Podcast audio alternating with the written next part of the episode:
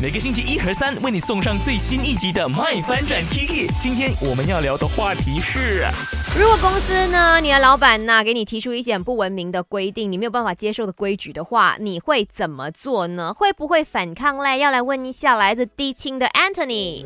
做拍幕摄后，OK。那如果公司给你一些很不文明的规矩规定的话，你会抗议啊，还是你会默默承受？呃，我首先先默默承受，然后过后后面觉得不顶了，我才会抗议。老板得空嘛？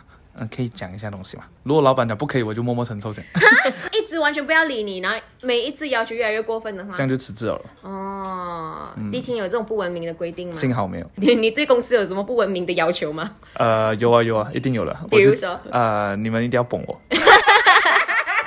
没有没有没有没有没有。